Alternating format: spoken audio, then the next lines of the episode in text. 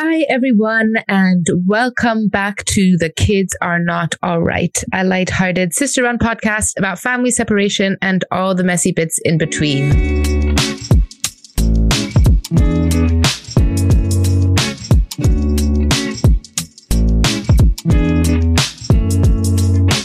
In this episode, we are talking about a recent experience we went through um, that made our parents' separation even more poignant. And this is the selling of our family home, specifically um, our house in Malaysia, which we actually owned for 10, 11 years roughly. Now, that might not sound like a long time for some of you who've had, you know, very uh, long childhood homes, but for people like us who are expats and live abroad, this is kind of a big deal, you know. Ten years is a is a very long time to own it and to to live in a home. Um, and yeah, this this the selling of our home kind of happened earlier this year, and uh, we officially moved out in July, I believe, this summer. So a very recent event. Um, yeah, and yeah, I think I do want to make the premise that um, we do kind of have two perspectives here, Sophia, because you actually also lived in that home as part of your high school experience for, I, I'd say, like three years, probably, right? Two or three years. I, at the time that this house was bought, had already um, moved to Germany to study. So um, the only time that I like lived lived in this house was during my gap year for six seven months. Um, but I would still say being expat children this family home, this physical family home, becomes kind of a very extreme representation of where your home is mm-hmm. together with where your family is. So I would say that even if I didn't live there, I still defined it as my family childhood home in a way, even though it wasn't. Like I didn't make that assessment. Yeah. Yeah. I mean, there was a room for you, and all of your childhood things were in that room, and you know, all the furniture that we grew or that you grew up with and we grew up with is still there. So I totally understand. Like, even though you didn't live there fully, like that is still your yeah. your yeah. family home, and and you know, even me in the later years would come for Christmas, and by the end, I tried to really squeeze in as many visits as possible. Um, yeah, it was a really monumental moment, I think, yeah. for us, not only because we're selling a, a, a, childhood home, which I think is, you know, difficult for anyone in any position, but also because this kind of is happening in the middle of our parents' separation. Um, it's like a big part of it, I'd say. It was a yeah. Very, like symbolic part of it, I think. Completely. A, a very physical kind of representation of the separation. Um, I'd also say, and I think this is something that maybe other adult children of divorce can really relate to. It's also one of those perfect examples of where being an adult child of divorce leaves you in this weird, torn situation between having to take a very practical approach to something while you're emotionally trying to digest what's happening. Because the reality is, we were given the option of would you like to come back to Malaysia to go through your rooms, sort through the house, and in that way support the actual kind of dissolvement of the family home? And so, I mean, you can talk for about your experience, but I also had to take ownership for a decision of, okay, this is a boundary that I'm going to cross. I'm going to do this, and I'm going to do it not only for myself, but also to support our parents and I think more specifically our mother in the process of actually dissolving this home like the practicality behind that like selling things on Facebook marketplace that we don't want or you know choosing what goes into storage like those kind of like little details like man like I they're they're not only annoying painful. but like painful at the same time. Yeah. so it's like it's this weird combination between practical and then like emotionally being like what is actually happening to me? How am i digesting this? Yes. So just to, to give a bit more context before we kind of delve into that i mean our mother was basically living in our in our family home for the last you know two to three years kind of on her own while my our, our father had kind of already moved out and and set up base for himself in a different um country um so so yeah just to give a bit of bit of context. And I think for me, you know, as soon as I kind of found out that we were moving and selling the house, I really made sure to come as much as I could um, because I just wanted to like soak everything in and just like enjoy the feeling of coming home. So I think within like six months, I I traveled all the way from London to Malaysia three times, um, and then you were obviously there when we were doing the physically moving out bit. Um, I kind of had the early stages of it. You know, I also had to sort through my things, and I also had to sell loads of things on Facebook Marketplace. I became the Facebook Marketplace queen. Was um really uh yeah, just very good at negotiating prices.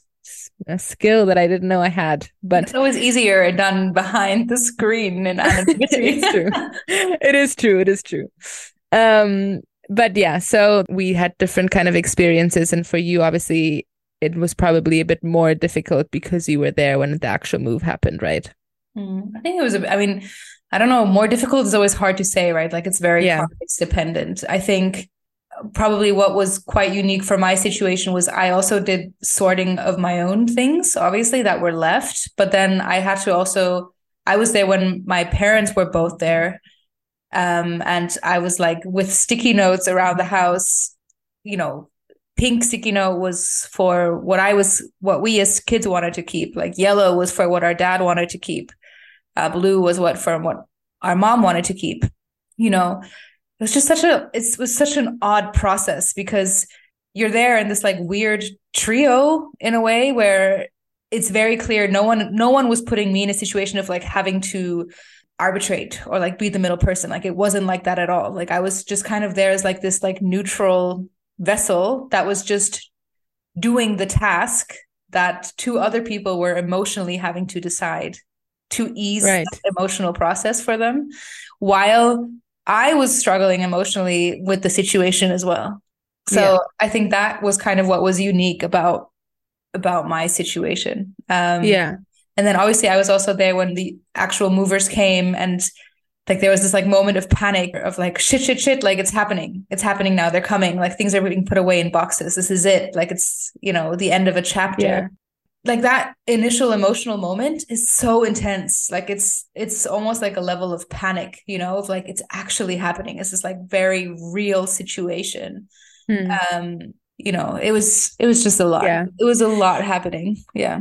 because in this whole process like moving house but also not even moving the house like you do kind of or i find myself at least kind of switching you know from different kind of mindsets of your one side says you know this makes sense like this move was going to happen at some point and you know we need to be closer together. And like for us kids it's better that we have our parents closer to us and all these things. And then so you're kind of like in work mode and you're like right we're moving. We we are packing things up. This is the right thing to do. And then you it switches again into moments of like oh my god like this is actually happening. Like we are not going to be coming home here again. Like this is the last time. And and that like you know i i kind of slip in and out of those different mindsets. Yeah.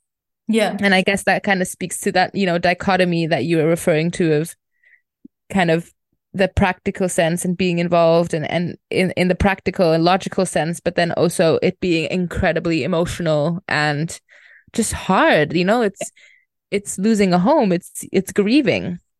Right, which I think is a really good point because it, it it comes down to the importance of a home, right? And I think I also don't want to underestimate like friends who've like moved family home without even their parents separating, but just like moving to a different city or moving to a different part of town even and how that already can be quite hard. Like the sense of home home is a symbol of stability. Like home is a is a symbol of where your family comes together. Like home is comfort. Home is where you can come to when everything else crumbles around you. And mm-hmm. I don't think, like, I think what I underestimated going into this process to support is that that matter of having to say goodbye to a home that you see as your your your core, like family core physically, Mm. is already hard in and of itself. And then you layer on top of that the separation, which is the part that you're dealing Mm. with practically, but also Mm. then after emotionally. And so I Mhm. think at the end of the day, what happened for me was I then came back to Germany and like I like like for a week, like I didn't want to get out of bed. Like I, there was so much processing that was going on in my head that was catching up to me because I had completely underestimated the impact that this would have on me.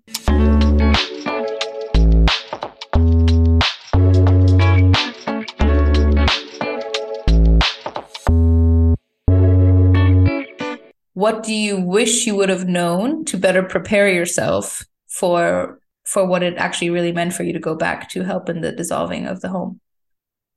I think what i learned is you know really communicating what how involved i wanted to be in the process because i you know, wanted to be helpful in terms of the practicalities of the move and helping with selling stuff and going through things, but also recognize that that was very difficult for me. So, kind of, you know, communicating with our parents how available I could be, I guess. And I think for me, what was hard is in the week that we did move out, I couldn't be there for multiple reasons. And I almost felt guilty because I couldn't help in this difficult time. But then looking back, I actually think it was right for me not to be there because I think it would have been really, really hard to kind of see that happening. And I, I felt like I'd done my quote unquote duties and, you know, have done my things that I needed to do for myself in the weeks before where I went and traveled and I did 10 days at home and I still helped and still was able to um participate in it. But yeah, I kind of did it on my terms, if that makes sense. Yeah. Because I I didn't want to make it harder for myself than it already was. Right. Does that make sense? yeah. No, makes a lot of sense. How about you? I mean, what would you say is your biggest learning? I really think I made so many mistakes in this process. Like I really feel like this whole going back and the um, perspective that I took, which was very separation focused rather than dissolving the home focused, hmm. um, threw me back significantly in my healing process of dealing with my parents' separation.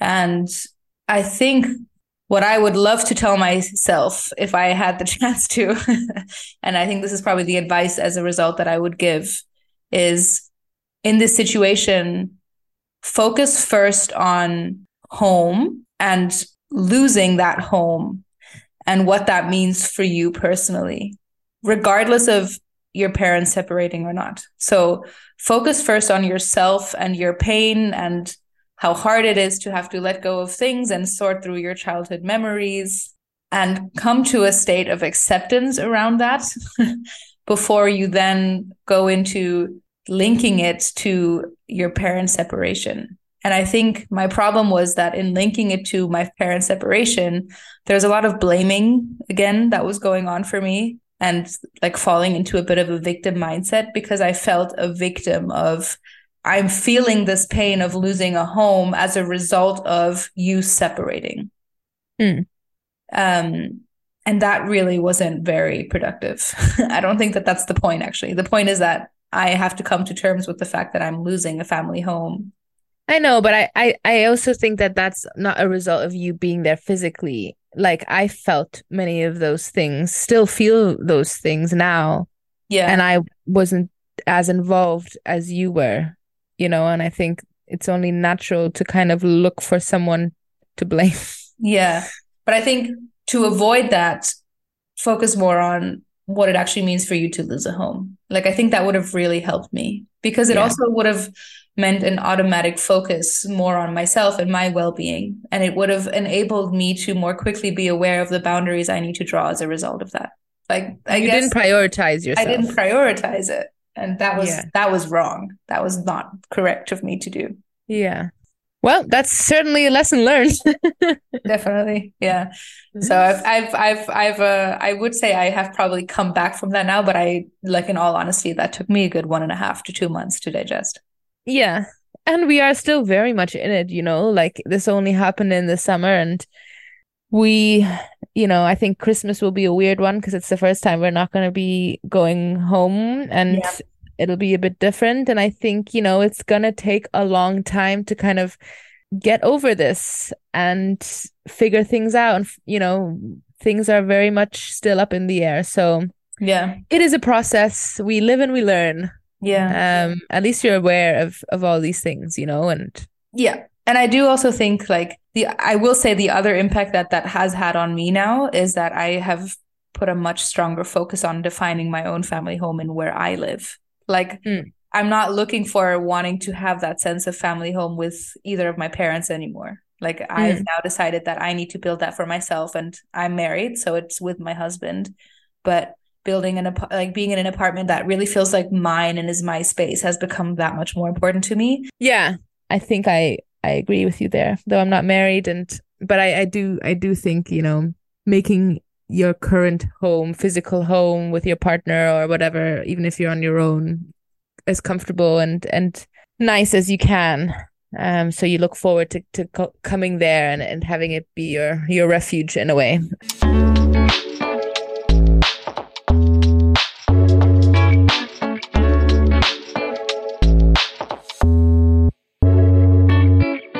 So we wanted to do something a little different for the last part of this episode. Um, we wanted to share an excerpt from an amazing article that was actually sent to us by um, our dear friend Dr. Carol Hughes, um, who is the co-author of "Home Will Never Be the Same Again," um, a book that we discussed with her in in one of our earlier episodes. So have a listen if you haven't already. Um, Carol was so kind and sent us this article, which was actually written in Spanish originally by a fellow adult child of divorce. And we think it really kind of sums up everything that we talked about in this episode and really also just sums up our feelings on on losing a childhood home amid your parents' separation. I mean, just to give credit there. So um, the author of the the piece is Ruben um, Regalado. I don't know if I'm saying that right, but I have a few Latin friends, so they can give me feedback on this after. It's it a was, good rolling of R's. Thank you, thank you. I'll give you that. It was uh, written on February 16th, 2020, um, for the purpose of uh, Dr. Carol Hughes sharing it with us. It was translated by Patricia Garavoglia. So and yeah, it's called "I Emptied the Family House After My Parents' Divorce," and this is what I learned. We kind of, you know, we've cut it a little bit because we want to focus on the paragraphs that really spoke to us and resonated with us. I think we're going to just take turns reading paragraphs that we respectively felt were um, really mind blowing for us personally. um, mind blowing. Okay, here we go. Um, we hope you like this as much as we do. It's like a little ASMR, like reading session. Are you gonna do like a little raspy voice, or should we change accents? Maybe do it in a Spanish, no, Spanish accent. I don't think I can pull that through. Here we go. My parents have divorced, so the family home is no longer the family home. It has become a financial asset, and as such, it has been sold. I've had to empty it of the things accumulated over the years, mine and theirs. Suddenly, I am facing a whole lifetime and the memories of a project, the family that is broken. My bedroom was kept as an ode to the millennial adolescence.